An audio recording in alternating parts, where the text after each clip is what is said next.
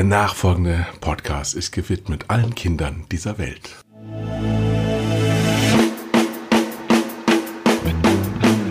Zwei Herren mit Hund. Eine Orientierungshilfe für Medienmacher mit Kai Blasberg und Thomas Koch.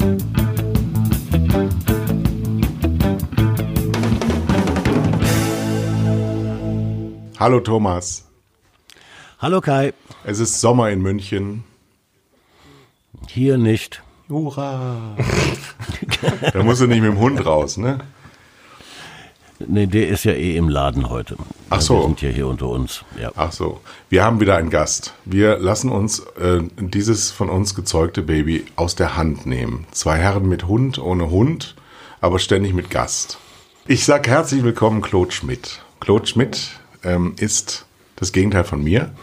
Er ist ein freundlicher, ähm, aufgeräumter, strukturierter, sehr netter und allseits geschätzter, wenn man nämlich im Vorfeld rumfragt, da gibt es nicht eine einzige, nicht, nicht einen Ton, der irgendwie zu interpretieren wäre, außer das ist ein Fundskerl. Ist das nicht ekelhaft, Claude Schmidt zu sein? Nö, also bis jetzt, ähm, also ich habe mir die Frage noch nie gestellt, ehrlich gesagt, aber jetzt muss ich natürlich drüber nachdenken, weil die, ähm, aber wenn ich das jetzt mal so im ganz im Schnelldurchgang, nee, ich bin nicht unzufrieden mit So. dem, was ich gemacht habe und mit dem, den ich bin. Also so von Was daher. hast du denn gemacht und wer bist du? Ja, wer bin ich? Also ja, ich bin ich, äh, was bin, wer bin ich? Was bin ich? Nee. Ähm, ich bin ja ein Zufallsmedienmensch, ne? wie einige von uns. Also ich hatte ja nie gedacht, dass ich äh, Medienmensch oder Fernsehmensch werden würde. Ich hatte ja total andere Pläne. Wir müssen noch ganz kurz erklären, du bist der Chef von Super RTL und das so lange, wie die Menschheit denken kann. Ich hoffe, dass die Menschheit vorher auch gedacht hat. Ich bin es schon ziemlich lang, das ist richtig. 20 Jahre Geschäftsführer von bin Der Dienstälteste in Deutschland. der Dienstälteste in Deutschland. Und dann komme ich. Und dann kommst du. So, und warum habe ich dich jetzt eingeladen? Darum. Ja, vielleicht lasse ich dich verschwinden und dann bin ich der Dienstälteste. Ja, okay, gut. Ist auch eine Variante. Aber ich glaube nicht, dass du mich deswegen eingeladen hast. Nein, wir, wir, wir beide sind ja schon in der Tat sehr lange in der, in der Szene unterwegs und wir begegnen uns auch hin und wieder. Äh, nicht täglich, aber hin und wieder begegnen wir uns. Und ähm, äh, ich finde es nach wie vor schön. Wie gesagt, das war nicht so geplant. Ähm, ich bin ja im beschaulichen Luxemburg groß geworden, äh, geboren und groß geworden. Äh, Und da hat man natürlich ein bisschen andere Ideen. Und irgendwann musste ich mich mal so Richtung Abi, musste ich mich ja entscheiden, was machst du denn jetzt so nach, nach, nach dem Abi? Und dann gibt's in Luxemburg, wenn man sagt, ich will ein bisschen international arbeiten oder viel international arbeiten, gibt's praktisch nur drei Firmen, die in Frage kommen, die jeweils für ganze äh, äh, wirtschaftliche Zweige stehen. Das eine äh, war Banken, auch schon damals. Und mein Vater war Banker, deshalb habe ich gesagt, nee, das mache ich nicht. Ne? Das ist klar, man kann ja nicht das machen, was sein Vater gemacht hat. Und ähm, das andere war so ein, ein junges Unternehmen, ich glaube Coca-Cola-Fernsehen nannte man, nannte man das damals. Oder SAS oder ich weiß nicht was, also irgendwelche äh, Leute, die sich mit Satelliten beschäftigen und eben diese, diese Medien, äh, Menschen, Heinis da von, von RTL, die gab es damals auch schon, die hießen allerdings noch CLT, Compagnie Luxembourgeoise de Télédiffusion.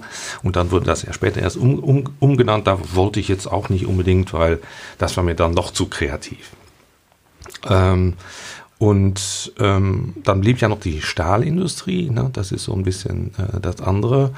Beide Großväter waren, haben in der Stahlindustrie gearbeitet, meine Mutter hat da gearbeitet, von daher habe ich gesagt, nee, das mache ich bestimmt nicht. Also du misst dich nicht gerne an deinen Vorfahren. Ja, das, nachher dann doch, aber damals nicht. Also von daher habe ich gesagt, nee, ich, ich will wirklich was totales anderes machen.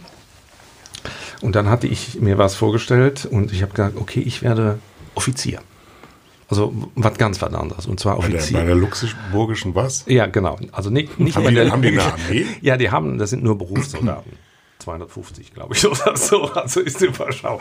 Aber ich wollte nicht in die Armee, sondern ich wollte in die Polizei. Und damals musste man um die, ähm, wie nennt man das, gehobene Position, weiß ich nicht, wie man das nennt, musste man. Ja, genau, musste man ähm, Offizier sein. Also man musste den Militärdienst äh, machen, als Offizier abschließen und dann weitergebildet werden als Polizeioffizier. Und wir sind jetzt noch in den 70er Jahren geistig. Wir sind jetzt definitiv in den 70er Jahren. Ja. Das heißt auch, man kann jetzt zugeben, du wirst dieses Jahr 60. Damit Das, ist das, das, Thema. ist so, das ist so erschütternd. Ja. Weil das sagt dir keiner. Eines Tages wirst du morgens wach und wirst 60. Ja.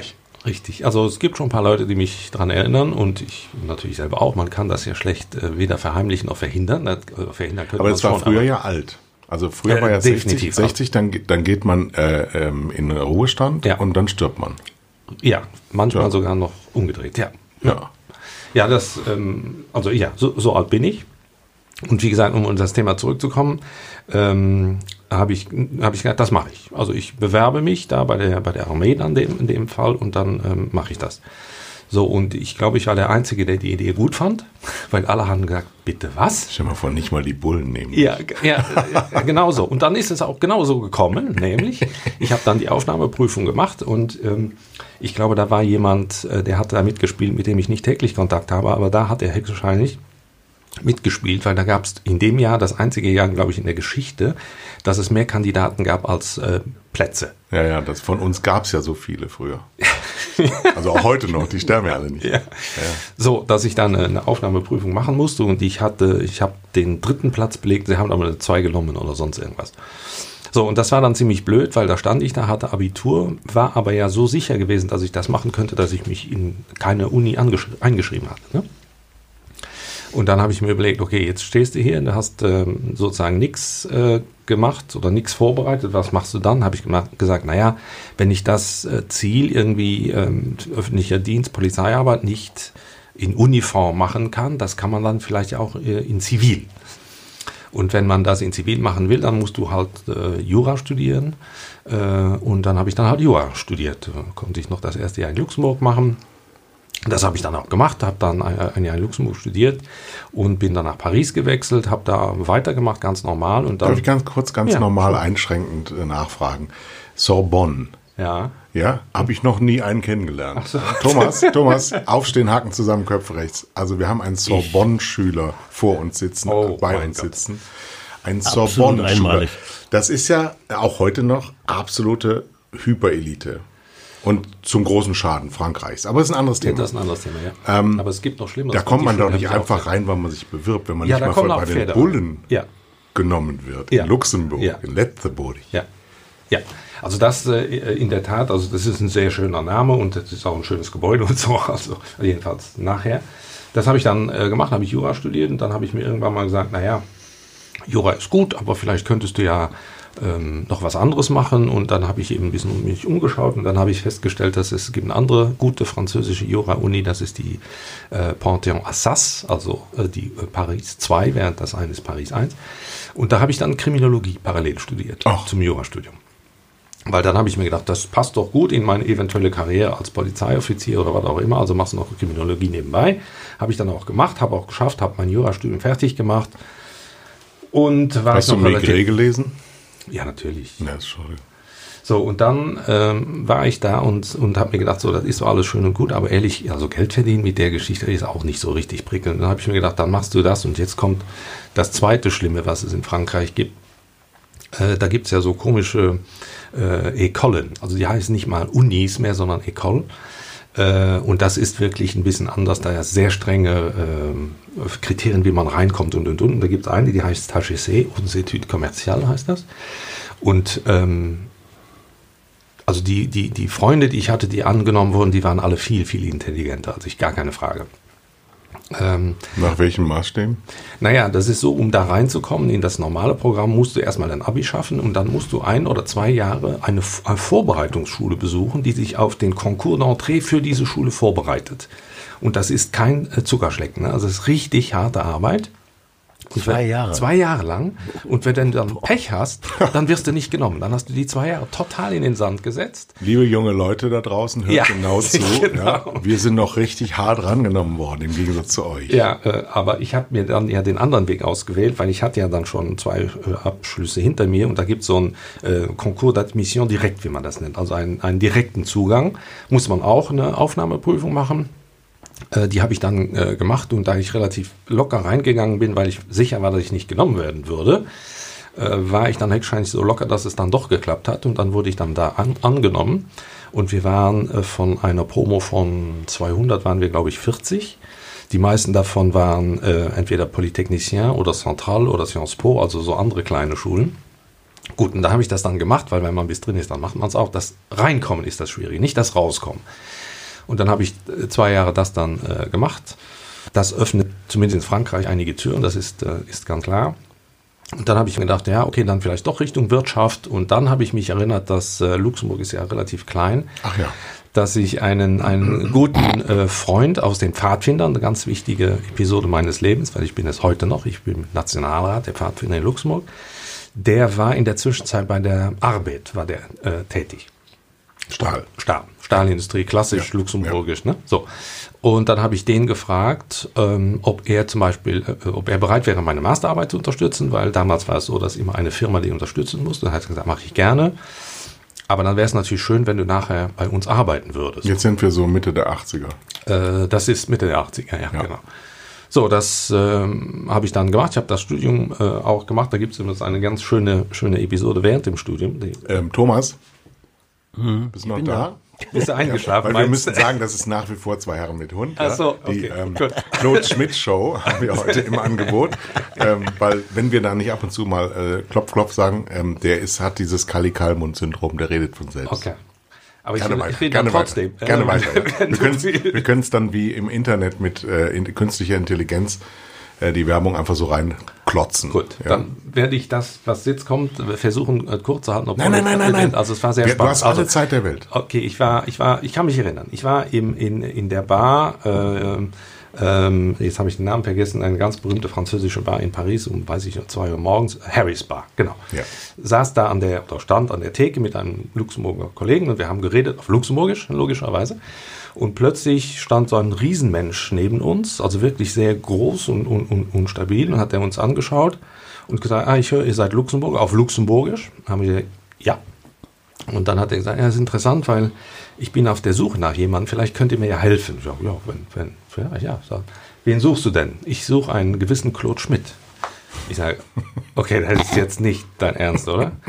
Da könnte ich helfen. Also ich habe gute Kontakte zu dem, weil das wäre ich. Und dann hat er gesagt, ah, super spannend, mein Name ist so und so, ich bin Konsul an der Botschaft. Der Botschafter würde Sie gerne treffen, morgen. Ich habe gesagt, der Botschafter, aha. Ja, warum nicht? Also ich, ja, klar, ich. Na, ich komme da morgen bei Ihnen vorbei. Dann bin ich zur Botschaft gegangen, dann saß ich mit dem Botschafter und dem Konsul zusammen und die haben gesagt, Herr Schmidt, wir haben ein Problem. Und zwar der Luxemburger Staat hat ein Problem. Da habe ich gedacht, was kommt denn jetzt? und die haben mir erklärt und haben gesagt, naja, wir sind Mitglied einer Organisation, die heißt ACCT, Agence de Coopération Culturelle et Technique. Das ist eine Unterorganisation der Vereinten Nationen wo nur die französisch sprechenden Länder zusammengefasst sind. Ähm, und die kümmern sich eben um Entwicklung und kultureller Austausch und so weiter und so fort. Und da gibt es wie immer auf der Welt zwei Kategorien Länder, die Geber- und die Nehmerländer. Die Nehmerländer ist die große Mehrzahl der französisch sprechenden nicht so reichen. Und da Luxemburg auch als französisch sprechend bezeichnet wird, gehören wir zu den Geberländern. Und wir zahlen jedes Jahr da ein. Und dann kriegen wir hin und wieder, müssen wir auch was dafür tun. Ähm, Und in dem Fall müssen wir einen, einen Wirtschaftsexperten für ein paar Monate nach Haiti schicken, der soll sich da um einen neuen Investment Guide kümmern. Und so jemand suchen wir. Und ich habe gesagt, ja. Und was spiele ich da für eine Rolle? Und dann habe ich gesagt, naja gut, wir haben das Problem, dass von den Luxemburger Dipl Diplomaten will das keiner machen. Also, da finden wir innerhalb der Regierung, gibt es keinen einzigen Menschen, der das machen kann. Und dann haben wir uns überlegt, naja, diese Organisation ist in Paris ansässig. Dann, äh, es gibt doch diese HGC, das sind doch so Wirtschaftsspezialisten, da, da gibt's auch immer wieder Luxemburger. Dann lass uns mal gucken, ob wir einen finden, der da, der da drin ist und der das machen würde. Ich habe gesagt, ja, da bin ich drin, das ist richtig. Und äh, natürlich würde ich das machen, weil das, ich musste da so ein Investment Ich schreiben. habe ich hab gerade eine Idee. Dann ist Claude Schmidt vielleicht in Luxemburg das, was bei uns Lieschen Müller ist. Wer weiß? Wer weiß. Aber ich muss die Geschichte ja dann auch, jetzt habe ich sie angefangen zu Ende erzählen. So, dann ähm, habe ich gern, natürlich mache ich das, klar. Äh, ob ich das intellektuell hinkriege, ich glaube schon, aber das ist ja dann ein anderes Thema. Aber die Ausschreibung äh, sieht vor, dass die Leute Berufserfahrung haben und, und die habe ich nicht. Ich bin noch Student. Ich habe zwar schon einiges studiert, aber ich bin noch immer Student, habe keine Berufserfahrung. Hat der Konsul gesagt, das ist kein Problem. Sie waren ja jahrelang bei uns in der Botschaft als Wirtschaftsattaché tätig. Ja, Ich sage, doch klar. ja, klar, jetzt muss ich sagen, hatte ich ganz vergessen. So. Und äh, dann. Da hieß der Jean-Claude Juncker. Das hört sich ja, so nach Juncker an. Ja, das, da, da war er auch schon äh, zugang. Gut. dann äh, bin ich dann, äh, habe ich mich äh, offiziell beworben, natürlich mit dem, mit dem Backing sozusagen der Luxemburger Regierung, wurde dann auch ausgewählt und bin hingegangen. Und das war für mich, glaube ich, die schönste, schönste, interessanteste Erfahrung, die ich je gemacht habe. Das war ja eine Diktatur. Das war eine totale Diktatur. Das war BB Doc noch, also der BB Doc, äh, Duvalier und ähm, ähm, das war, das war irgendwie hanebüchend. Also sowas habe ich noch nie gesehen, werde auch nie mehr das sehen, weil mein, ich wurde dann ins äh, Außenministerium, Wirtschaftsabteilung gesteckt. Und da sind mir zwei Sachen aufgefallen. Das erste ist, dass der Minister Analphabet war. Okay, damit kann man Kenn leben. wenn, man, wenn man Leute hat wie mich, die zumindest lesen und schreiben können, dann ist das ja okay. Und das andere, was mich total äh, gewundert hat, dass die alle Sekretärinnen waren sowas von bildhübsche Frauen und zwar in einer Menge. Äh, das habe ich nicht verstanden. Das hat sich dann nachher geklärt. Aber das waren dann die, die Rahmenbedingungen. Dann habe ich für die. Wie hat sich das geklärt? Ähm, ja, das waren alle die Geliebten der Minister, die natürlich auch einen Staatsjob haben mussten, damit ja. sie ein bisschen Geld verdienen. So. so. Und dann haben sie gesagt, und das waren immer schöne Frauen, Geliebte ist ja oft so. Und dann setzen wir die zusammen da, wo die wenigen Ausländer, die nach Haiti kommen, äh, auch hinkommen, nämlich ins Wirtschaftsministerium. So, und deshalb saßen die alle da. Und deswegen haben alle Ausländer gedacht, Haiti ist das schönste Volk ja, der genau, Erde. Genau, so, so, so ungefähr so. Und dann habe ich dann halt meine, meine Arbeit da gemacht, ähm, habe noch ein paar andere Analphabeten, äh, vier Monate, war relativ kurz, Monate, aber sehr intensiv, weil da, wie gesagt, habe ich noch ein paar andere Analphabeten in gehobener Position kennengelernt hatte auch einmal eine Auseinandersetzung äh, mit äh, der Privatgarde von Bebedoc. Das waren die Tonton Makut, Tonton wie o Onkel und Makut, weil sie Macheten hatten. Als einzige Waffe, aber die sehr freizügig äh, nutzten. Und ich kann mich erinnern, ich bin in Port-au-Prince ein bisschen durch die Stadt, Stadt gelaufen und habe ein Foto gemacht vom, vom Palast, der in der Zwischenzeit zerstört worden ist. Und während ich Fotos gemacht habe, kamen die Tonton Makutz auf mich zugerannt mit Geschrei und Machete äh, fuchtelnd in der, in, der, in der rechten Hand. Und da habe ich mir gedacht, oh, das wird jetzt hier ganz, ganz eng, ganz kompliziert, weil ich kannte ja die, ich kannte ja die Kollegen, ne? ich wusste ja, wie die reagieren würden und was sie so tun. Und dann habe ich gesagt, nee, alles gut, hier äh, Regierung, Ausweis und so, alles fein, alles fein. Hatte ein bisschen ein bisschen äh, zurückgehalten. Dann kam auch ein, ein, Offizier dazu in Uniform, also ein ganz regulärer. Der hat sich wohl gewundert, ein Weißer, weil in Haiti gibt es nicht so viele Weißen, der sich anlegt mit den Tonton Makut. Das ist doch, doch schon ein bisschen ungewöhnlich. Und dann hat er sich eingemischt, dann habe ich dem erklärt, dass ich für die Regierung arbeiten würde. Und dann hat er gesagt, super, aber nächstes Mal, wenn Sie Fotos machen vom Palast des Präsidenten, bitte nicht die Abwehrraketen mitfotografieren, weil das stellt ein Sicherheitsrisiko dar. Okay, muss man wissen. Jetzt weiß ich das. Äh, wenn ich Fotos mache, suche ich immer erst die Abwehrraketen. Ich habe gelesen, du warst in Tokio. Richtig. Wie geht das denn? Wie geht das denn? Also wenn ich jetzt chronologisch einfach weitergehe, ich kam dann wieder zurück nach Paris äh, nach meiner Haiti-Erfahrung kurz. Und dann bin ich eben eingestiegen bei der Stahlindustrie, Arbeit in Luxemburg, im Marketing, in der Marketingabteilung. Ähm, und da kann ich mich erinnern, ich, am ersten Tag, das ist kein Witz, bin ich in die Marketingabteilung reingekommen und da saßen die Leute noch, weißt du, mit den Bleistiften überm Ohr. Ja, klar. So, ne? Auch alt. Auch alt, aber ja. damals waren die schon alt, so. Und das habe ich dann zwei Jahre lang gemacht. Das war auch spannend, weil man dann, ich war der einzige Marketingmensch in dieser, in dieser riesen Firma. Und dann habe ich mir irgendwann mal gedacht, nee, jetzt musst du ein bisschen was anderes machen. Und Stahlindustrie ist produkttechnisch nicht uninteressant, aber äh, die Absatzmärkte sind halt anders. Das ist eher Amerika oder Pazifik. Und dann habe ich gedacht, ja, ich habe einen Freund, mit dem ich in Paris studiert habe, der ist in Tokio, der macht seine Doktorarbeit in Tokio. Ach, da bewerbe ich mich auch. Das klingt interessant, klingt gut, habe ich mich beworben äh, bei der japanischen Regierung, weil ich hatte sogar ein äh, Scholarship von der von Mombusho, von der Regierung. Äh, und die haben mich genommen, da bin ich hingegangen, habe zwei Jahre lang ähm, äh, intensive Sozialkontakte gepflegt. zwei Jahre? Ja. Thomas? Mhm. Er ist noch da. Ja. Was fällt dir zu Tokio ein? Ich frage mich gerade, äh, Claude, du warst Forschungsassistent. Ja, genau. Was gibt es denn dazu? Ja, das ist eine gute Frage. Ich habe mir die Frage gestellt, schreiben die nicht Japanisch? Genau. Also und lesen die nicht ja, Japanisch? Genau, genau, und sind nicht alle Verkehrsschilder in Japanisch? Ja, und hast du Lost ja. in Translation gesehen? Genau, so. so. Also, genau, genau die beiden Punkte, das war nämlich das spannend, weil das wussten die Kollegen auch. Das heißt, die hatten uns ein Jahr lang intensiv Japanischkurse aufgebrummt. Und Das zwar heißt, du sieb- kannst Japanisch. ich konnte es zumindest. Ach so. Äh, also sieben Stunden am Tag, also richtig intensiv. Ich konnte sogar schreiben, ich konnte sogar lesen. Da gibt es eine Geschichte, in, in, in Tokio ist ja ein bisschen eine nicht so strukturierte Stadt, weil die, die ähm, Häusernummern, die sind nicht sequenziell aufgebaut bei uns, sondern historisch. Also 1, 530 und so. Ne? Also unmöglich, da, da gibt es kein System. Also wird in Japan immer alles erklärt in Relation zu. Also du gehst die Straße hoch und dann kommt links eine rote, ein rotes Geschäft und da gehst du dann die schmale Straße hoch und dann kommt nach 500 Metern kommt eine rote Ampel. Also Also solche Geschichten. Und ich kannte den, äh, die Adresse auch schriftlich, also ich musste sie erstmal entziffern. Dann gibt es bei jedem ähm, Stadtteil gibt's so Karten, die da hängen, die, wo man dann gucken kann, wo das ungefähr ist. Und da muss man sich durchfragen. Und ich habe das gefunden, was ich gesucht habe. Das war mein schönstes Erlebnis, glaube ich, je in meinem Leben, dass ich ja, auf Japanisch etwas gehört habe und es auch gefunden habe. So, also das war die eine.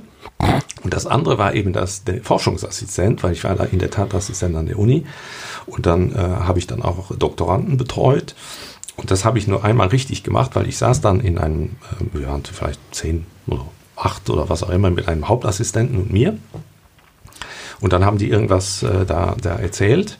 Ich glaube, es war sogar auf Englisch oder was auch immer. Und dann habe ich mich ein bisschen gewundert, weil ich habe gesagt, das klingt mir irgendwie so bekannt vor. Und dann habe ich festgestellt, dass was die gemacht haben, die haben englische Texte genommen, sie auf Japanisch übersetzt und zusammengefasst. Und ich habe gesagt, okay, das finde ich okay als erstes Semester Sprachstudium, aber äh, PhD in Economics habe ich dann doch ein bisschen einen anderen Anspruch.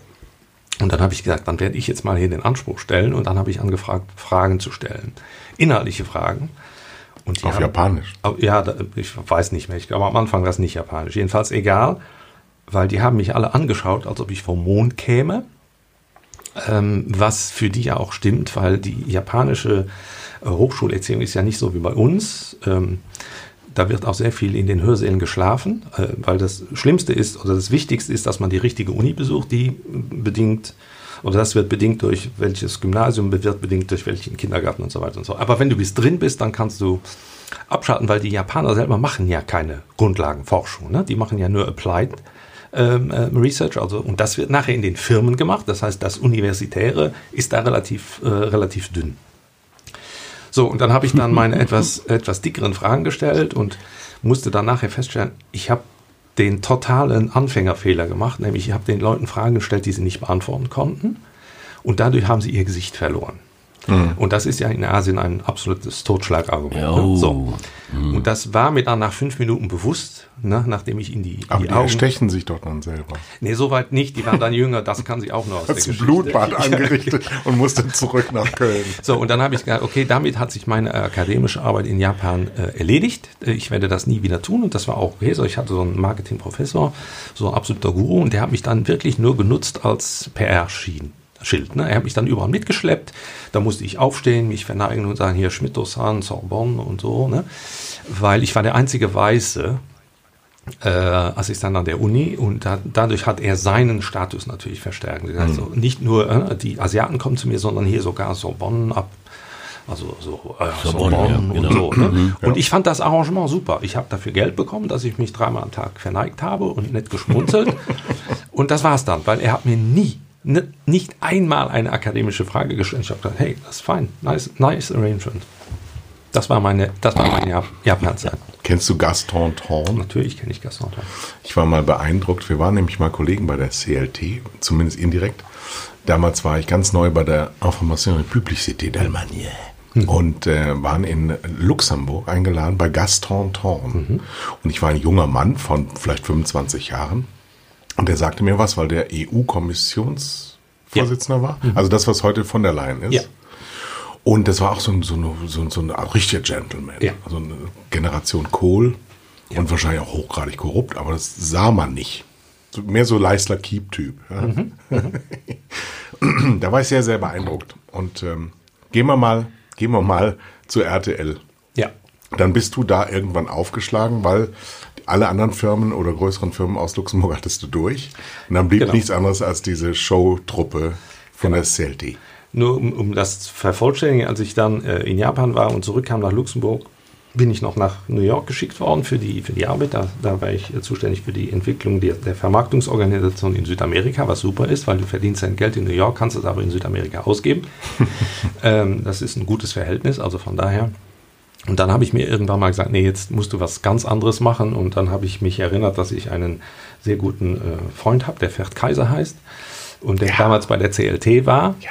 Und dann habe ich den angerufen und gesagt, du Ferd, äh, ich wäre mal bereit für einen Wechsel oder wie ist es mit euch, hättet ihr Interessen? Und da wir uns natürlich kannten und so, hat er gesagt, ja super, weil wir haben einen neuen Vorstandschef, äh, Michel Delois, der von Albert Frerka damals, und der war ja auch Banker in New York, und der braucht Leute wie er, Quereinsteiger, wenn möglich äh, mit ähnlicher Erfahrung und wenn du willst, ähm, kannst dich ja mal bewerben. Da habe ich mich beworben, das war super und hat auch geklappt.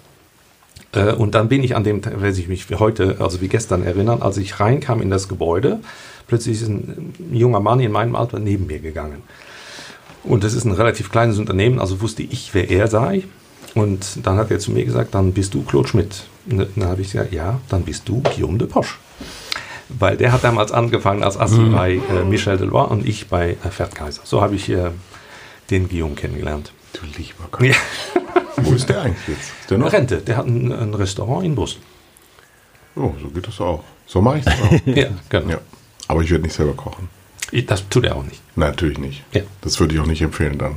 Ich, ich er hat, er hat mir noch nie gekocht, kann. von daher weiß ich nicht, wie er kocht, aber ich weiß, dass er da nicht kocht. So, und dann irgendwann, irgendwann begann das ja mal was mit Fernsehen zu tun zu haben. Genau, irgendwann, dann war ich Entwicklungschef Osteuropa bei der CLT und dann irgendwann kam Ferd zu mir und hat gesagt, wir haben dieses äh, Projekt in Deutschland, äh, neuer Sender dazu machen, also dazu aufbauen. Äh, kannst du mal über die Businesspläne gucken, das war damals Super RTL. Ich habe gesagt, ja klar, mache ich. Und dann habe ich das gemacht und gesagt, ja, klingt, klingt interessant, habe ich ja noch nie gemacht, also von daher.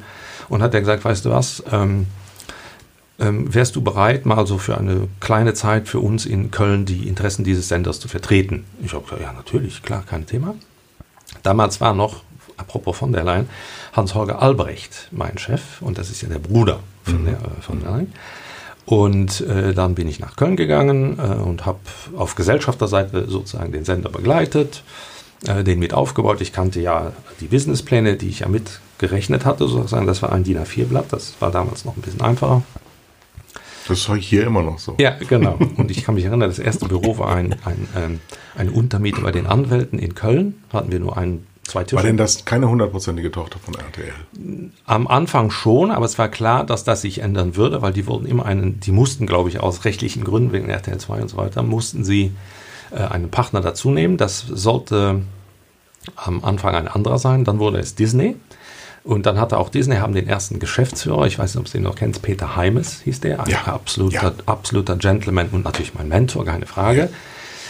Und für den habe ich dann äh, sozusagen äh, gearbeitet oder indirekt zumindest, weil ich immer noch auf RTL-Ticket unterwegs war. Und dann hat er mich nach ein paar Monaten gefragt, ob ich nicht bleiben wollte. Und für ihn arbeitet direkt für den Sender. Dann habe ich gesagt, ich kann mir vorstellen, dass der Gesellschafter RTL das gut findet. Ich könnte mir aber vorstellen, dass genau aus diesem Grund der andere Gesellschafter, nämlich Disney, das überhaupt nicht gut findet. Dann äh, habe ich mich natürlich mit den Disneys hingesetzt und die haben gesagt, okay, der Mann spricht Englisch, der war in Amerika, hat äh, Kinder, also scheint, und der passt auch gute Ausbildung, ja, machen. So kam das. Und dann habe ich das sozusagen unter Peter aufgebaut, dann ist er ja relativ schnell verstorben an, an Krebs leider und dann habe ich eben den Job so früh übernommen, deshalb bin ich auch schon so lange dabei. Eine Frage wollte ich dir stellen. Anfang der 90er hat die IP ähm, im Osten, also nach dem Mauerfall, ähm, Mandate bekommen vom tschechischen Fernsehen. Ja. Da erinnere ich mich an eins, was ich niemals habe löschen können aus meinem Kopf. Und da wollte ich, habe ich mir heute Morgen die Frage gestellt, ob du dabei warst. Nee, richtig. Tschechien nicht. Also ich Warst hab, du nicht dabei? Nee, ich war Polen, das war mein, mein Gebiet. Ich war nämlich, ähm, ich, habe da gar nicht gearbeitet, sondern wir waren immer nur ähm, unter Guy Gervais, ja. waren wir immer nur am Feiern. jahrelang, jahrelang wurde eingeladen und äh, so auch nach Prag. Ich glaube, ich habe die Geschichte auch schon mal erzählt, Thomas. Nee. Das ist das Schöne bei Thomas. Er hört nie zu, deswegen erinnert er sich ja nichts. auch gut, auch gut. Ja, vielleicht kommt später, aber er muss sich nicht verändern, wenn er dann später mal Vergesslichkeit ja. hat. Dann ist genau das Gleiche. Ja. Okay. Ich, ich bleib eh wie ich bin, genau. ja, genau. was- Irgendwann ist dann mal gut. Das muss man sich folgendermaßen vorstellen. Das war jetzt, wir reden- sagen wir mal 1990. Ich war bei der IPA Plus in Düsseldorf bei Peter Becker am Rhein. Ja, hochherrschaftliches Zuhälter ähm, Loft am Rhein. So mit weißem Teppich, weißer Ledercouch, weißem Peter Becker, weißer BMW. Also so wirklich das schlimmste Düsseldorf aller Zeiten. Und wir waren, wir waren eigentlich kaum beschäftigt mit Vermarktung, weil damals floss es einfach rein. Genau. 11 Es, es ging sorry, einfach wir los haben mit nichts mehr. Privat. Kommen Sie morgen Nee, wieder. wir Ja, waren genau. essen. Wir waren essen. Damals war noch Peter Böhnisch ähm, in, bei uns im Haus, weil wir hatten auch Radio ähm, RTL mit Benno Weber unten im, äh, in der Redaktion. Und äh, Peter Böhnisch war Berater von der Werbeagentur. Es war der große ähm, Springermann, der große Bildzeitungschefredakteur. Es war für mich ein riesen, riesen, so, boah, Peter Böhnisch in einem Haus mit mir und Ja, sogar ja, ja. einmal mit Essen gewesen, haben uns alle zu Tode verkracht, weil kein Blut für Öl damals. Haben uns also politisch sehr auseinandergesetzt. Und dann sagte Peter, äh, wir haben eine Einladung nach Prag. Die IPA Plus, beziehungsweise die IP, Publicité, hat äh, die Vermarktungsrechte des tschechischen ähm, Staatsfernsehens bekommen, weil es eben privatisiert wurde. Und dann fliegen wir von Frankfurt aus mit einem eigens gescharterten, nur mit. IPA Plus Leuten gefüllten im Stern, weil aus alle IP-Büros aus ganz Europa flogen alle nach Prag. Klar. Dort wurde gelandet. Dort wurde dann gewartet im Flieger, bis alle gelandet sind, aus wo auch immer die Büros hatten. dann kamen wir auf die Gangway und eine Militärkapelle von 60 Leuten spielte eine Hallamarsch und wir gingen da runter. Ich war 25 Jahre Ja. alt und dachte mir, Ich hab's es geschafft. ist zwar noch am Anfang, aber es ist schon jetzt aus. angemessen. Ja, genau. Es gab einen Autokorso mit 60, 70 Ladas, äh, die, die, die großen, die damals halt Staatskarossen waren. Und äh, die Innenstadt von Prag war abgesperrt. Ja, und an der ja. Seite standen Menschen mit Fahnen. Französischen, deutschen, italienischen, wo immer die Vermarktungsbüro hatten und tschechischen. Wir sind auf die Burg gefahren und die Antrittsrede hat Václav Havel gehalten. Mhm. Und dann kam Guy Gervais. Und dann dachte ich mir, okay, ja, bin ich wohl wieder mal richtig das- abgebogen. So, Da warst du nicht dabei. Nee, da die, war ich Frage, nicht dabei. die Frage habe ich mir gestellt. Es war wunderschön. Ja, so und du bist, in, aber in Köln, Köln hat man ja nicht so residiert, ne? Bei Super RTL. Also das war ja am Anfang, aber das Aachener Straße. Nee, eben nicht. Wir waren nie in der Aachener Straße. So, Wir okay. waren ganz am Anfang, waren wir im äh, Mediapark, wo die Ah, ja. CLT noch die Büros hatte. Dann sind wir umgezogen nach Ossendorf äh, in das Gebäude von Vox, das damals noch nicht zu, äh, zu Bertelsmann gehört hat. Die dann haben- Westschiene. Die Westschiene, genau. Da liefen auch Leute rum, die hatten als äh, auf ihren Karten stehen Liquidator als Berufsbezeichnung. Fand ich auch lustig. Habe ich nie, nie mehr gesehen seither, aber dass man sowas, aber gut, das ist eine andere Entscheidung. Und dann haben wir die oberen Etagen belegt, die Kollegen von Vox, ähm, die waren dann unter uns. Das war auch, damals hat ja noch der, war noch der Murdoch. Äh, damals war übrigens auch schon Anke Schäferkoch da an Bord als Programmchef.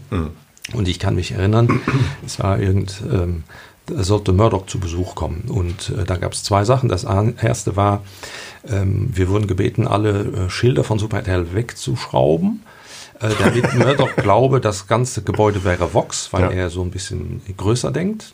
Ähm, Das hatte man bei Potemkin. Ich gucke gerade. ja, ja, genau. Das Katharina genau die. Große. Ja, genau. Also das war das eine. Und das andere war, der Herr Murdoch hasst Rauchen. Äh, Bitte sorgen Sie dafür, dass alle, alle Indizien, die auf Rauchen hinweisen, was damals übrigens ein echtes Problem war im ja, Fernsehen. genau. weil alle Bitte das alles haben in den entfernen. So, und ja. das war dann natürlich meine Aufgabe als, als Junior sozusagen. Dann bin ich da rumgelaufen und gesagt, ähm, anhauchen, okay, äh, erstmal. Anhauchen. Thomas, das wäre was für ja, dich. genau. So, so dann kam natürlich Ich immer noch nicht, ne, gestorben. war auch klar. das war Außenlauf. So, du bist für Kinder zuständig. Korrekt. Seit 20 Jahren, seit 25 Jahren eigentlich, muss man ehrlicherweise sagen. Du hast selber drei Kinder Drei plus drei. und drei ähm, zugezogene. Genau. Das heißt, dein ganzes Leben ist bestimmt von Kindern. Korrekt. Ist das das dann, was dich so kindlich erscheinen lässt? So fröhlich, so zugewandt? Ich nehme an, Oder das ist das das. Luxemburger? Nee, Ich glaube, das ist eine Mischung, ne? wie immer. Also ich glaube, das ist eine Persönlichkeitsfrage, weil wenn man ein Doomsayer ist, dann ist man einer, dann ist das Glas, immer das Glas halb leer, das ist so. Das bin ich grundsätzlich nicht, Das hilft und dann, wenn man viele Kinder hat, das hilft natürlich auch und wenn man Kinder als, als Beruf hat, das hilft auch. Also ich glaube, die Kombi ist einfach super. Und was hat sich geändert in den, ja, in diesem einen Vierteljahrhundert? Mein Gott, ja, Vierteljahrhundert, schrecklich. Also es hat sich einiges geändert, weil es wesentlich professioneller geworden ist. Ich kann mich erinnern, als wir anfingen, das war ja, ne, da wusste keiner so richtig genau, wie man Fernsehen machen würde. Kinderfernsehen sowieso nicht, weil das gab es ja nicht. Da gab es so kleine Schienen bei RTL morgens am Samstag oder so, aber richtiges Kinderfernsehen gab es ja nicht. Also haben wir einfach probiert ne, und getestet und was funktioniert und was nicht. Das hat sich alles total professionalisiert. Äh, das ist das Schöne daran. und das Interessante ist, die, die Kinderzielgruppe an sich, die ändert sich ja nicht. Das heißt, die Entwicklungsstufen, die äh, Kinder mitmachen, sind ja die gleichen geblieben. Sie fangen sie nur früher an und hören sie früher auf. Also das hat sich ein bisschen in der Zeitschiene verschoben, aber die, die, äh, die Phasen an sich sind genau die gleichen geblieben. Und dann haben wir das dann übernommen und dann, wie immer in, in so einem Unternehmen gibt es so Geschichten, dann sollten wir zusammen gemerged werden mit Kollegen, die hier in die Ecke sitzen, nämlich RTL 2. Das war ein, kann ich mich erinnern, ein ja, ja, das Warum war. das denn? Ja, die, das äh, haben wir uns auch gefragt. Was Also, für asoziale Kinder. ja, nee, nee, also das war kein Witz. Das war ein Freitag. Nachmittag saß ich mit Peter Heimes im Büro. Dann hatten wir einen Anruf und das war ähm, ähm, Ewald Walgemacht, damals äh, CLT-Vorstand. Und er hat gesagt, ich sitze hier zusammen mit David Halbert, glaube ich, denn, der, der Disney-Vorstand, äh, auf Ibiza und auf einer Yacht. Und wir haben eine strategische Diskussion geführt und eine strategische Entscheidung gefällt. Ja. Und wir haben zwar- schon keine Hosen mehr an und äh, Ja, was auch immer. Und zwar ist die Entscheidung, wir sind ja beide, das ist ja heute auch noch so, die Disneys und RTL sind ja beide an uns beteiligt und an RTL 2. Und wir haben damals kein Geld verdient und die Kollegen von äh, RTL 2 auch nicht. Und dann haben sie gesagt, die haben aber so, beide Sender haben so ihre, ihre, ihre sehr gut funktionierenden Programmstrecken. Äh, wie wäre es denn, wenn wir die zusammenlegen würden? Dann hätten wir ja, ja von zwei funktionierenden Strecken hätten wir dann eine funktionierende Strecke. Und wir haben gesagt, aha. Und dann, glaube ich, haben sie den strategischen Fehler gemacht und haben gesagt, und wir beauftragen euch in Köln diesen Zusammenschluss durchzuführen. So. Und dann haben wir erstmal uns natürlich artig bedankt, weil wenn man zwei solche kleine Gesellschaft hat, dann bedankt man sich erstmal. Dann haben wir uns angeschaut und gesagt, okay, ehrlich, die Idee ist total bescheuert, weil das macht von der Vermarktungslogik überhaupt keinen Sinn. Weil wenn ich so, so, ne, also Piep und Donald Duck, ne, das war, ne, wenn ich die zusammenlege, dann habe ich ziemlich genau eine Nullpositionierung in der Mitte, die ist überhaupt nicht vermarktbar. Das bringt nichts, also wäre es vielleicht schlauer, wenn wir sagen würden, wir machen doch lieber Super RTL noch kindlicher und RTL 2 noch frecher, noch jugendlicher, damit ich eben zwei äh, komplementäre Positionierungen habe, die ich auf dem Werbemarkt gut, äh, gut platzieren kann. So, dann haben wir zwei Business Cases gerechnet. Einmal den, den die Gesellschafter vorgesehen haben und einmal den, den wir uns erdacht haben. Und ich kann mich erinnern, äh, dann wurden wir äh, nach München zitiert, ins Oriental, glaube ich. Gibt es das Hotel noch? Oder weiß ich nicht, jedenfalls. Mandarin Oriental. ja, irgendwie sowas. Das ist jetzt nicht die erste Adresse, wenn man pleite ist, aber okay. Ja, genau. Also äh, und dann sind wir dann aufgelaufen, da war auch noch der, der Herr Kläuber dabei, als Gesellschafter von RTL 2 natürlich und die Disneys und RTL und alle und so. Und dann äh, haben wir direkt am Anfang, und da ist, ich habe präsentiert und mein Herz ist richtig gerast, weil ich habe gesagt, okay, wir haben Ihren Auftrag angenommen und haben auch äh, ihn durchgerechnet, wir hätten aber eine andere Alternative. So, und da war natürlich ne, die Blicke, so plötzlich gingen sie von unten nach oben. Und dann fängt man ja an, da kommt entweder da ist die Tür-Variante oder erzähl mal Variante und dann da ist die Tür oder was auch immer. Also jedenfalls die Voraussetzung war nicht besonders gut. Und dann haben wir erzählt und gesagt, wir würden es eben so machen, wie wir uns das vorgestellt haben. Und dann haben die uns angeschaut und gesagt, hm, ist eine interessante Idee. Wisst ihr was? Ihr habt genau zwölf Monate Zeit, wenn ihr es schafft, in zwölf Monaten super. Zwölf Monate? Ja. Oh, heute hat man noch zwölf Tage. Ja, gut, aber damals zwölf Monate. Wenn ihr es schafft, Super RTL profitabel zu machen in zwölf Monaten und RTL 2 profitabel zu machen in zwölf Monaten, die uns auch kein Geld verdient hatten, dann habt ihr einen Job, wenn nicht, dann habt ihr keinen mehr. Und RTL 2 ist übrigens im Verlauf der letzten 20 Jahre zum profitabelsten Fernsehsender Deutschlands geworden. Richtig, ich weiß nicht, ob sie man auch mal profitabler sind als wir, aber äh, äh, sind zwei sehr profitable Unternehmen. mehr Umsätze. ja, sie haben mehr Umsatz, aber was unten drunter, das, ne, das ist der Unterschied zwischen Umsatz Na, und Profit. na, na, na, na. Das ist jetzt aber dann EBIT-Gedanken. Ne? Also ich, ich finde 100 Mark viel besser als 10 Mark. Nee, ich finde 10 Haben Mark, die in meiner Mark? Tasche. Tasche landen, ist, finde ich besser als 100 Mark, die ein anderer als Umsatz hat, ehrlich. Also, weil da Bei habe ich ja nichts davon. immer nur in fremde Hände sowieso. Ach sowieso. Okay, dann ist was anderes. Also jedenfalls, das haben wir dann gemacht und ehrlich gesagt, so ist dann auch unsere Cross-Media-Strategie entstanden, ne? Weil Aber das finde ich, finde ich ja schon jetzt, also das muss ja dann auch ein Grundstück von dir gewesen sein, weil, weil es sind ja Auguren, die Strategen, die ohne Hose auf Ibiza sich Ja. Dinge ausdenken. Ja. Die kommen ja dann mit einer fertigen Meinung Ja. in die Sitzung Ja. und die dann umzudrehen, ist schon eine ja, besondere ja, also ich glaube, da ist es gut, wenn man Luxemburger ist, weil da bewegt man sich ja immer zwischen zwei so Riesenkulturen. Ne? Also äh, die Kunst des Kompromisses, ist glaube das ich. Welpenschutz, weil die so klein sind? Ja, das auch. Das kommt auch dazu. Und äh, die, wie gesagt, ich kann ja auch rechnen, so ist es ja nicht. Und die Rechnung, die wir präsentiert haben, war jetzt nicht so abstrus. Dann haben sie gesagt, okay, probiert's mal. Äh, Und natürlich kann ich einen Fernsehsender, indem ich, das weißt du ja auch, bei den Programmkosten einfach mal die Handbremse ziehe, kann ich ein Jahr sparen, aber das ist ja strategisch keine mittelfristige Strategie. Ne? Das haben wir dann auch getan und dann sagen wir, ja, aber wir müssen äh, ja, Kosten einsparen ist eine Sache, aber es wäre natürlich gut, wenn wir Erlöse, zusätzliche Erlöse generieren würden. Und da haben wir unsere Cross-Media-Strategie entwickelt. Das war ähm, irgendwie 96, 97. Andere Erlösquellen generieren, um eben die Kassen zu füllen und, und, und so. So ist das zustande gekommen. Und im Laufe der Zeit haben ja viele immer wieder die Kinderzielgruppe entdeckt. Ja. Und verloren. Und wieder entdeckt. Und wieder Und verloren. was machen die falsch versus ihr? Ja, das ist eine gute Frage. Ähm, also ich glaube, wir haben den, den ganz großen Vorteil, und das war auch unser Nachteil am Anfang, als wir noch auch äh, bei Disney mit sozusagen in der, in der strategischen Auswertung mit drin waren. Da mussten wir ja das tun, was alle ausländischen Sender tun müssen, nämlich die Programme, das wirst du dann auch eventuell kennenlernen in Bälde, was die so äh, herstellen weltweit, das musst du Was dann einfach ausstrahlen. damit? Nee, was ich gehört habe, dass da ein großer amerikanischer Konzern einsteigt. Du freust dich zwar über die vielen Programme, die du von denen bekommst, aber so ich, wie ich dich kenne, äh, wirst du weniger begeistert sein, wenn sie sagen, übrigens, das Format, das läuft am Freitag zwischen sechs und halb sieben und das Format, okay. Das ist ja das, was die so? Ja. Was auch okay ist. Was okay ist. Also ich kann jetzt nicht Liebe, deinen liebe Gesellschaft. Mitarbeiter, ihr habt das jetzt gehört, ja, da muss ich euch gar nichts mehr. Der Claude macht das für euch. Nee, also äh, das hatten wir natürlich auch, verstehe ich auch, ne, die großen Konzerne, weil die denken ja nicht deutsch, die denken international und dann produzieren sie und die produzieren auch sehr tolle Sachen, aber nicht alles, was die produzieren, ist toll, geht ja auch nicht. Und die müssen dann ausstrahlen, was ihnen der Mutterkonzern vorschreibt. Das haben wir auch tun müssen, äh, als Disney noch ein strategischer Partner war. Jetzt ist Disney keine schlechte Marke, die haben wirklich sehr gut funktionierende Programme, aber wir hätten es ein bisschen anders gemacht ähm, und haben es dann auch anders gemacht und haben es so gemacht, wie wir glauben, dass die deutschen Kinder das wollen. Weil was wir auch gemacht haben, als ich äh, zu Superhell kam, habe ich gesagt, was ist mit äh, Forschung? Wie, was meinst du Forschung? Naja, ich meine, wir bedienen eine Zielgruppe, wir müssen die Zielgruppe verstehen. Haben, investieren wir Gelder in Forschung? Nee, tun wir nicht.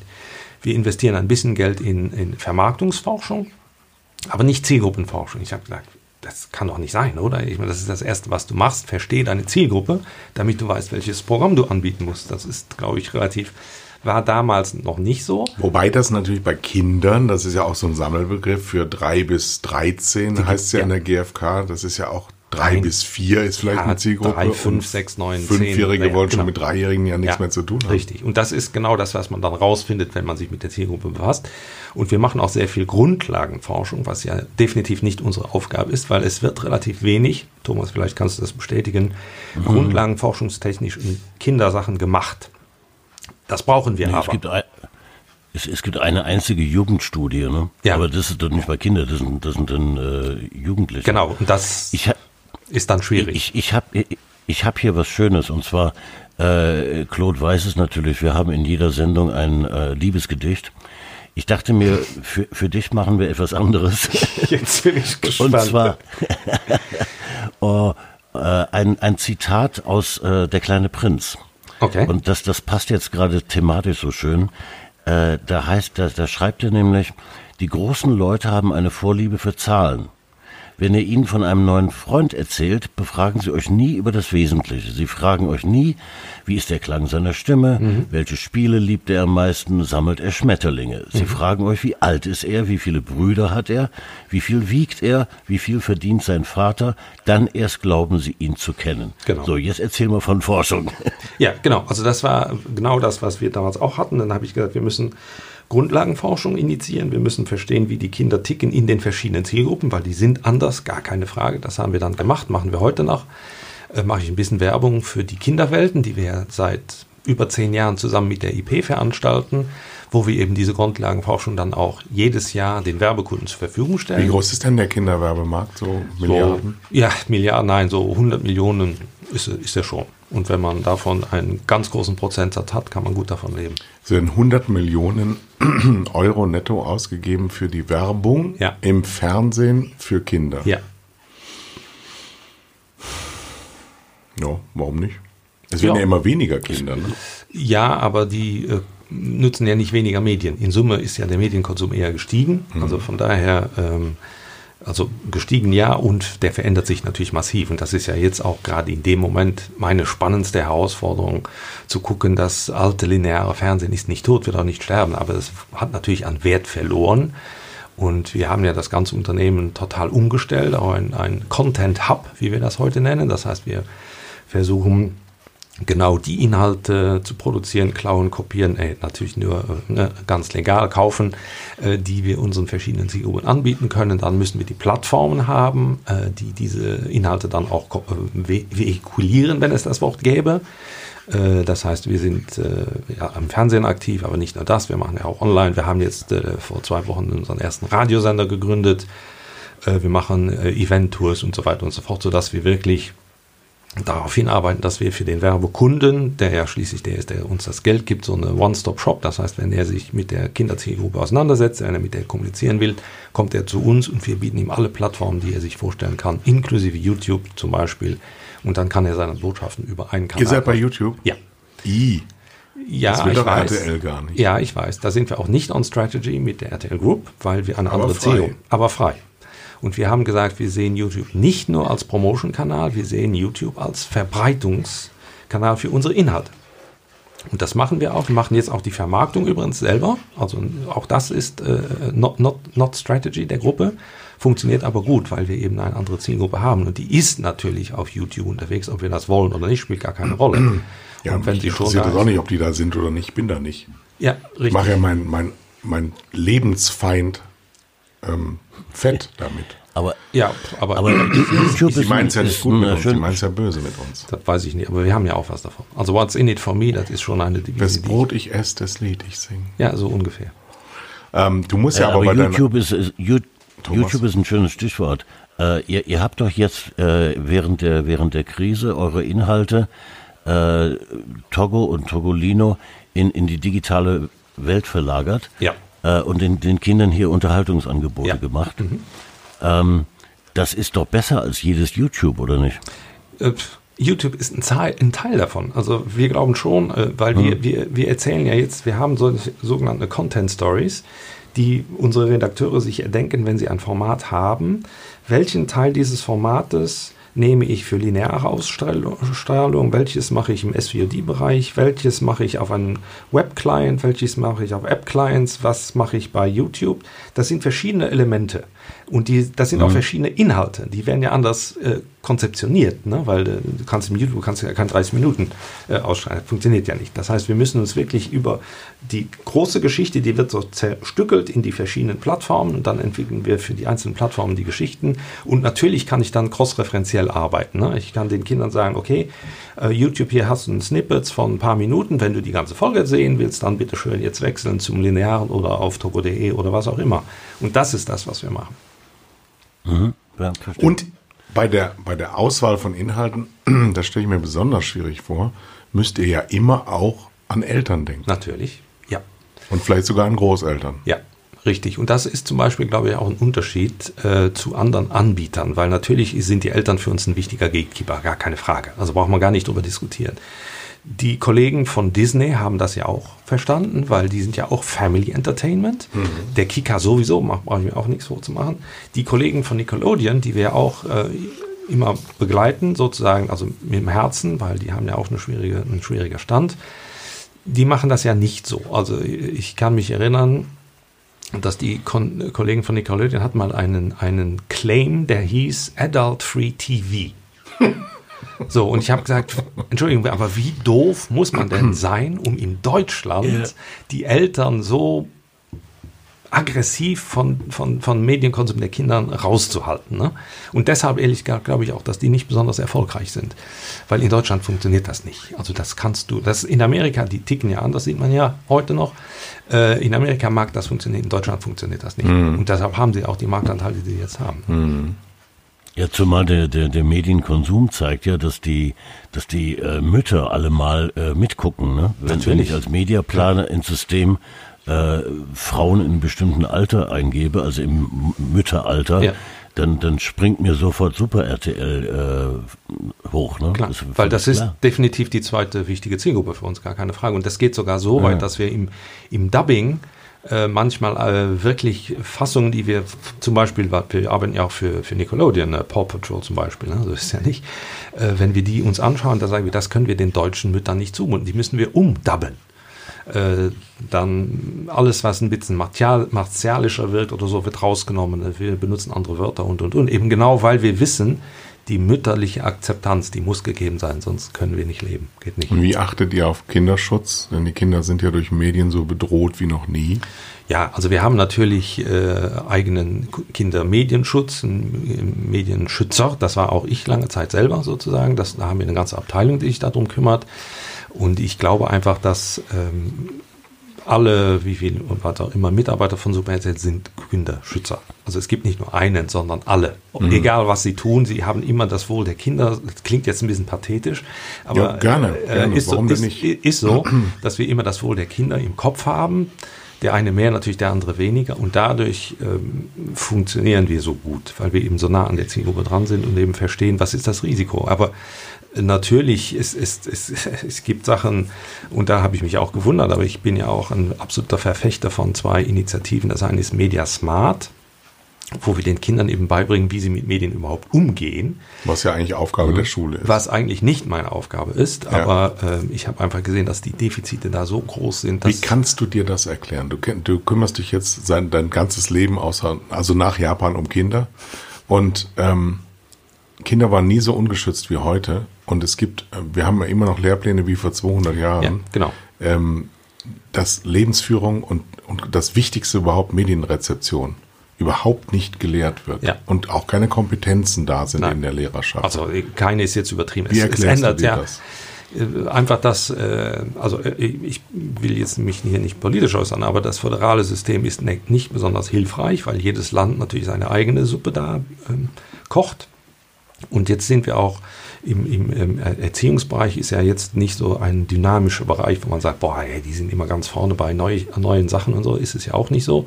Und in der Tat, die, die etwas älteren Lehrer, die haben ja selber nie Medienkompetenz mitbekommen. Es sei denn, sie haben sie sich selber äh, zugeeignet, aber sonst ja auch nicht. Ne? Und äh, dann haben wir uns die Lehrpläne angeschaut und festgestellt, ja, Medienkompetenzvermittlung steht in den Lehrplänen drauf, aber wenn du dann reinguckst, mhm dann ist das alles ganz anders. Deshalb haben wir Mediasmart gegründet und gesagt, wir äh, erarbeiten Schulmaterialien für die einzelnen Klassen, damit sie Medienkompetenz vermitteln können, die Lehrer, äh, damit unsere, unsere Zuschauer äh, eben mündige Bürger werden, ne? einfach. Und dann sind wir noch sozusagen von rechts überholt worden. Dann kam ja da noch Internet dazu sozusagen oder hat sich immer mehr entwickelt, was ja noch viel dramatisch gefährlicher ist, wenn ich das so sagen darf, als lineares Fernsehen, weil wir kuratieren ja alle, jede Sekunde bei uns ist kuratiert, da gibt es einen Experten, der hat sich das angeschaut. Internet ist ja da nicht so. Und deshalb haben wir ja FragFin mit gegründet, wo wir sagen, okay, dann lass uns einen, einen Raum schaffen, in dem wir eine weiße Liste erstellen, wo wir tausende von Kinderseiten erstmal prüfen oder überprüfen lassen, ob die Inhalte überhaupt kindgerecht sind. Dann geben wir diese weiße Liste frei und innerhalb dieser weißen Liste können die Kinder dann surfen und lernen, wie man mit dem Internet umgeht. Wie, was sind Suchbegriffe? Wie organisiere ich mir eine Suche in einem geschützten Umfeld? Und das ist das größte kindergeschützte Internetumfeld auf der Welt. Da sind wir besonders stolz drauf. Das haben wir mit ein paar so kleinen Unternehmen wie das, Google. Das, das kann man wohl sagen. Wie, wie, wie ernst werdet ihr dabei genommen von, von Behörden, von Schulministerien? Ja, also äh, relativ. äh, weil das Problem, ja, re relativ, weil äh, also wir haben natürlich einen totalen Support äh, mit der Frau Gotters, ne, klar. Äh, das Problem ist, sie ist dafür nicht zuständig. Bildung ist mhm. Ländersache, nicht So, und dann Ja, äh, habe ich das Problem, dass in jedem Land habe ich andere Regeln. Ich habe oh, andere technische Ausstattung sowieso. Und da gibt es Länder, die offener, offener sind für diese Fragen und andere Länder, die nicht so, nicht so offen sind. Aber ansonsten, grundsätzlich finden alle Politiker uns super. Also frag Finn, ne? Dann sagen sie, ja, das ist eine super Sache. Und wenn wir dann sagen, ja, dann sorgt bitte dafür, dass wir in alle Schul in Schulen reinkommen. Ja, aber das geht da nicht, weil, also tausend. Was die alles in Schulen nicht reinkriegen, Ja. so auch euch nicht. Ja, es ist ein ähm, weites Feld, aber äh, nochmal zurück, auch ein bisschen um kritisch zu sein. Ihr seid natürlich auch werbefinanziert und Ja. macht damit Werbung für Kinder, die Ja. für Kinder auch nicht immer so wahnsinnig ähm, Richtig. erstrebenswert ist, wenn Richtig. ich jetzt Elternpaar wäre. Ja, nee, da hast du total recht. Und da gibt's, ich war ja auch jahrelang ein gern gesehener Gast bei den ähm, Jahresveranstaltungen der Grünen, ne, weil ich ja die Inkorporation des Bösen bin, ne, also kommerzieller Kinderfernsehen. Also geht, geht, schlimmer geht ja nicht. Ne? Und äh, dann habe ich auch immer gesagt, okay, Freunde, also erstens, wir stehen zum dualen System und wir leben nun mal von Werbung. Das ist so. Ich finde öffentlich-rechtliches System äh, total langweilig, weil die müssen ja nur Geld ausgeben. Die brauchen sich nicht drum Das kümmern. können die das das können die gut. Nee, das habe ich auch nicht gesagt. So, das wäre für mich, ich bin eher einer, der beides sehen will.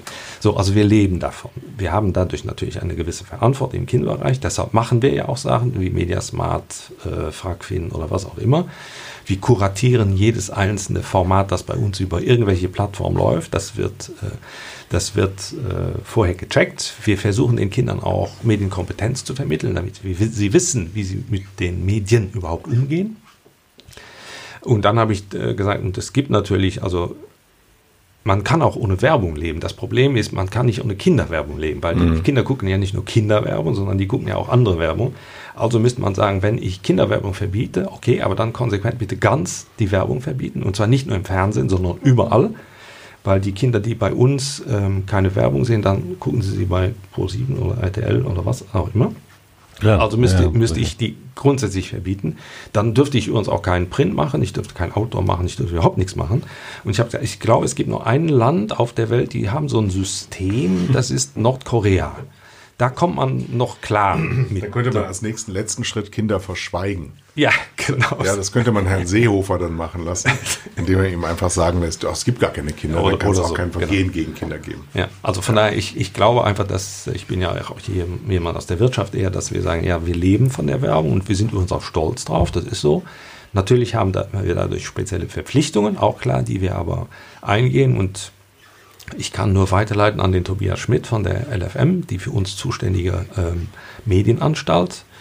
Äh, und ich glaube, wir hatten in 25 Jahren nicht einen einzigen formellen ähm, Anruf oder Brief von denen, wo sie sagen, das dürft ihr nicht mehr machen. Ja, dann lass ich mal in Bayern lizenzieren, dann wäre es direkt was anderes. Das weiß ich nicht. Also ich, äh, Wir haben doppelt so viel Angestellte. ach so, ja gut, das, das ist was anderes. Also ich, natürlich passieren auch uns Fehler, das ist ja nicht die Frage, aber ich glaube, dass mit dem, was wir tun, sind wir, sind wir auf der, auf der sicheren Seite. Aber ihr ja, wir Werbespots abgelehnt? Ja, natürlich, ja, ja. Wir auch. Ja, Das, das, das, das, das müsste eigentlich viel häufiger passieren. Äh, jetzt fragen sich unsere Hörer, äh, die meisten von ihnen wollen ja in Zukunft so 15 bis 20 Jahre lang Senderchef werden. Welchen Weg schreite ich jetzt ein? Ähm, ma, mach, mach, ich, mach ich den Claude Schmidt, also lieb und zahm und intelligent und ne, geschmeidig und oder gehe ich den Weg von Kai Blasberg, so enfant terrible, immer draufhauen? Was ist denn jetzt der richtige Weg? Ja, beides. Claude Schmidt sagt. Nein, ich, ich, ich, ich, sage Kai, weil äh, erstens, äh, eine Gesellschaft lebt ja durch Diversität. Ne? Das ist klar. Also von, Ich bin daher. jetzt schon zu denen. Ja. Ich bin jetzt zur diversen Nee, das Gesellschaft habe das, umbenannt. das hab ich ja nicht gesagt. Das kann sein, dass ich das bin. Also jeder muss seinen Weg gehen. Und es gibt Leute, die so ticken, es gibt andere, die so ticken. So.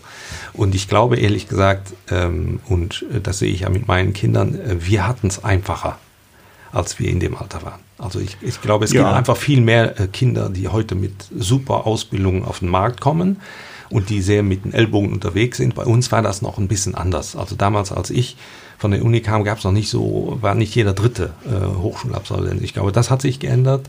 Äh, die müssen einfach ein bisschen mehr kämpfen. Naja, Entwertung, Entwertung von Titeln ähm, führt ja nur zu Gleichmäßigkeit. Also ob jetzt drei, jeder dritte Fleischereifachverkäufer oder Bachelor ist es eigentlich egal, weil ja es ist ja immer die gleiche Ja, aber er hat einen Ausgangsposition. anderen Anspruch. Als wir auf die Straße geworfen wurden, waren wir doppelt so viele. Das ein, ähm, ich glaube, wir haben andere Kooperationsbereitschaft gehabt, weil wir nicht so ähm, gegeneinander gehetzt worden sind wie heute, Ja, die Leute. genau. Das ist schon, schon richtig.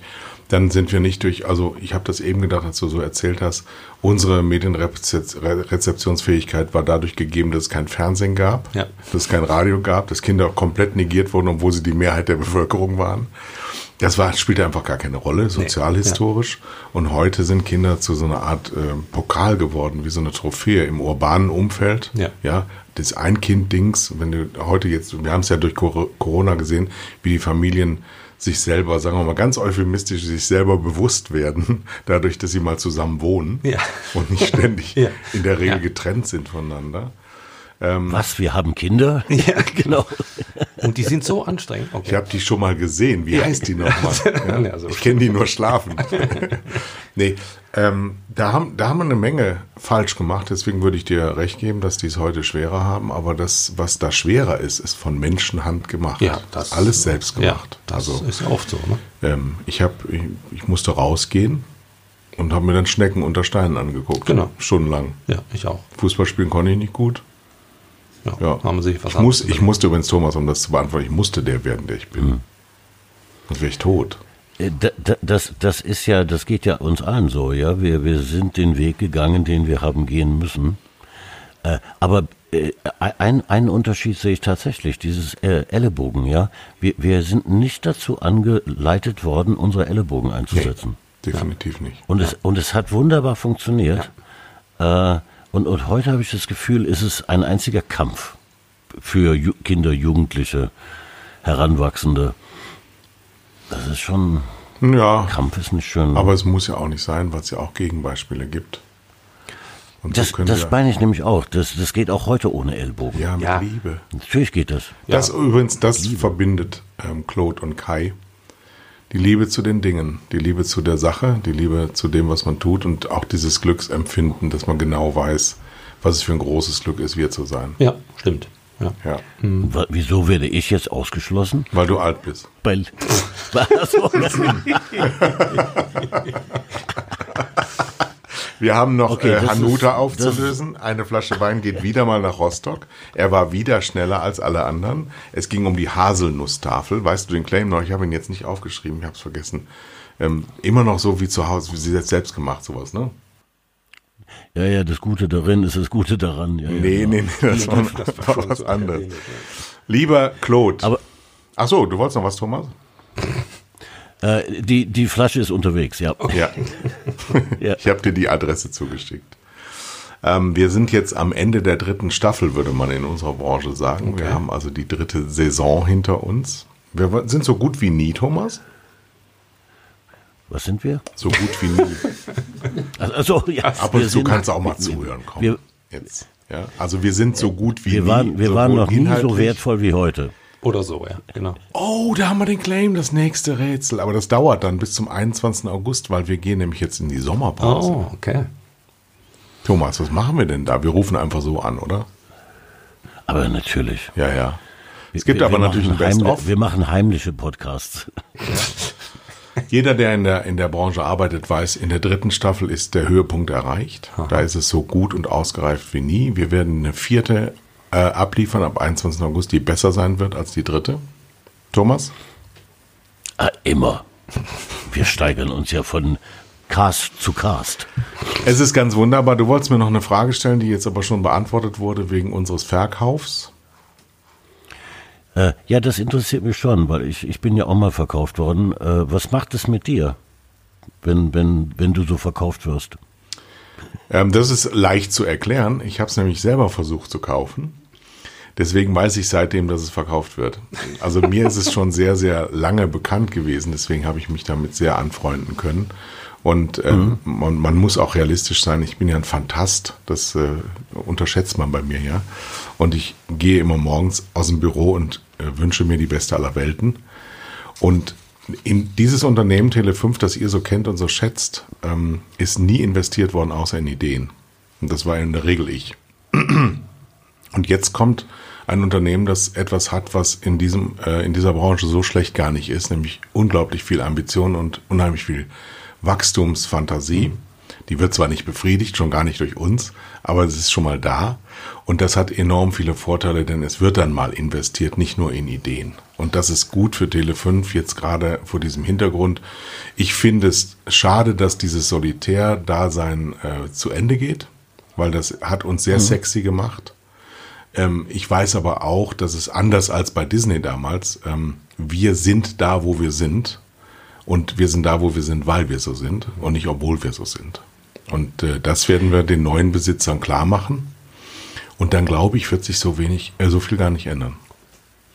Weil das sind clevere ja, ich, Leute. Ich habe mit all denen zusammengearbeitet früher, weil wir alle ja wir auch eine riesige Inzestbranche sind und alle schon ganz lange dabei sind. Und das sind prima Leute hier in Deutschland.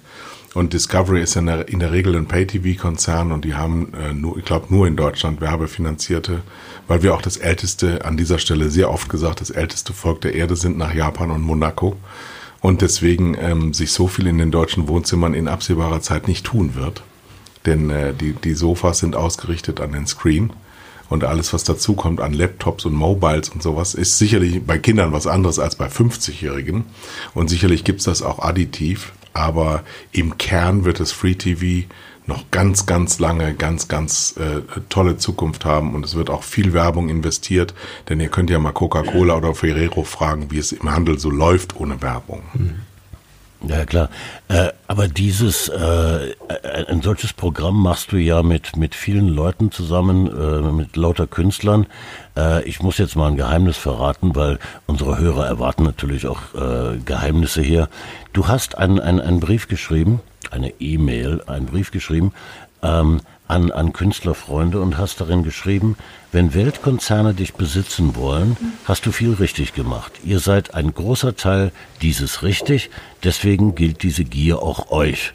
Fühlt euch geehrt und geherzt. Äh, das kam aber gut an, oder? Ja, ähm, einer meiner Freunde hat mir zurückgeschrieben, hat gesagt, er hat noch nie äh, Business Case so einfach erklärt bekommen. Ähm, und es Stimmt tatsächlich, denn das ist ja das, weil, weil wir Deutschen, wir leben ja sehr gerne von der Angst. Ich komme gerade aus der aus dem Twitter und habe wieder eine Eilmeldung von der FAZ gelesen, dass die äh, ja. europäische Wirtschaftsentwicklung doch noch schlechter ist als sowieso schon dargestellt.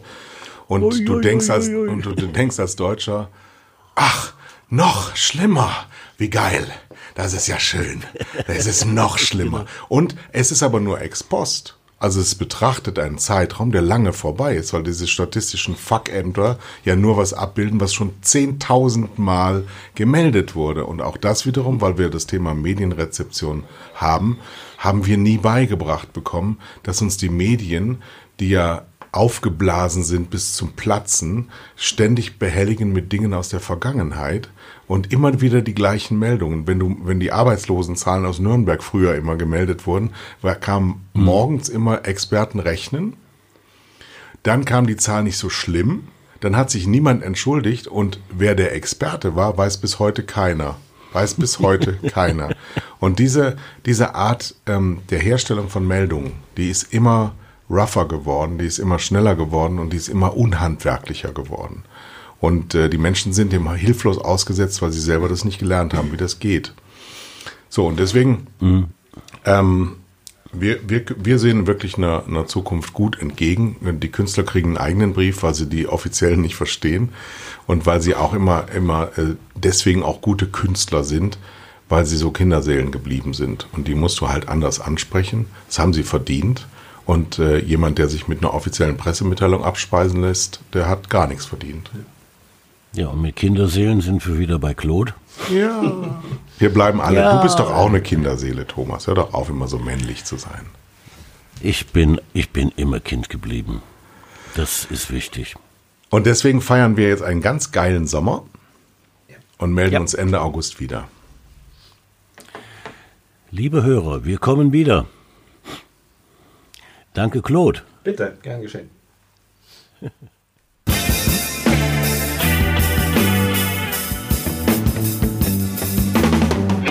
waren zwei Herren mit Hund, Kai Blasberg und Thomas Koch.